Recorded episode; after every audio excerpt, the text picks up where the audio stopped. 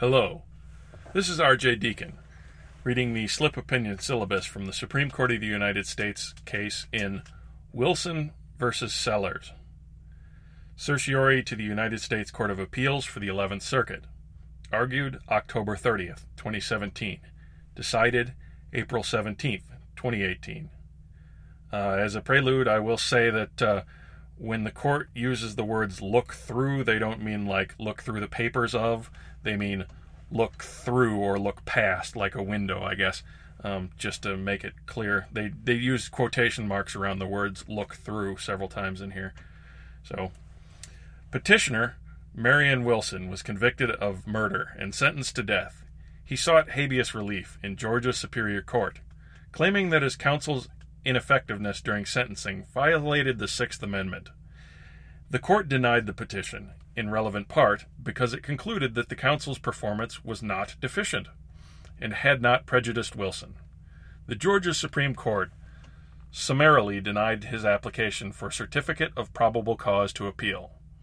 Wilson subsequent, subsequently filed a federal habeas petition, raising the same ineffective assistance of counsel claim.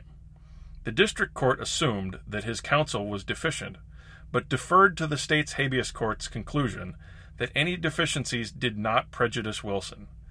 The Eleventh Circuit affirmed. First, however, the panel concluded that the district court was wrong to look through the state Supreme Court's unexplained decision and assume that it rested on the grounds given in the state's habeas court opinion, rather than ask what arguments could have supported the state Supreme Court's summary decision. The en banc court agreed with the panel's methodology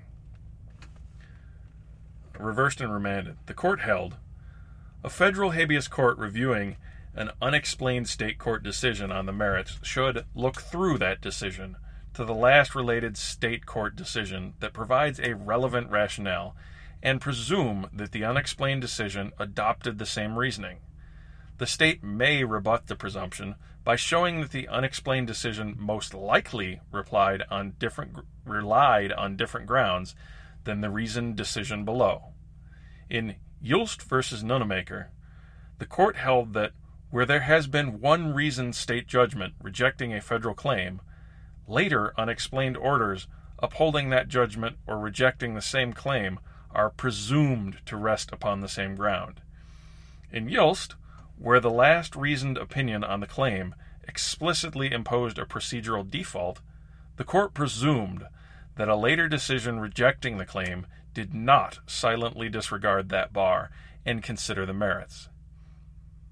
Since Ylst, every circuit court to have considered the matter, but the Eleventh Circuit, has applied the look through presumption, even where the state courts did not apply a procedural bar to review. And most circuits applied the presumption prior to Ylst. The presumption is often realistic for state higher courts, often issue summary decisions when they have examined the lower court's reasoning and found nothing significant which they disagree. The presumption also is often more efficiently applied than a contrary approach that would require federal court to imagine what might have been the state court's supportive reasoning. The state argues that Harrington v. Richter controls here and that Ylst should apply at most where the federal habeas court is trying to determine whether a state court decision without opinion rested on a state procedural ground or whether the state court reached the merits of the federal issue. Richter, however, did not directly concern the issue in this case. That is, whether to look through the silent state higher court opinion to the lower court's reasoned opinion. In order to determine the reasons for the higher court's decision in Richter, there was no lower court opinion to look to, and Richter does not say that Ylst's reasoning does not apply in the context of an unexplained decision on the merits. Indeed, this court has looked through to lower court decisions in cases involving the merits. See Premo v. Moore. The state's further arguments are unconvincing. It points out that the look through presumption may not accurately identify the grounds for a higher court's decision, but the look through presumption is not an absolute rule. additional evidence that might not be sufficient to rebut the presumption in a case like Ylst, where the lower court rested on a state law procedural ground, would allow a federal court to conclude that counsel has rebutted the presumption in a case decided on the merits.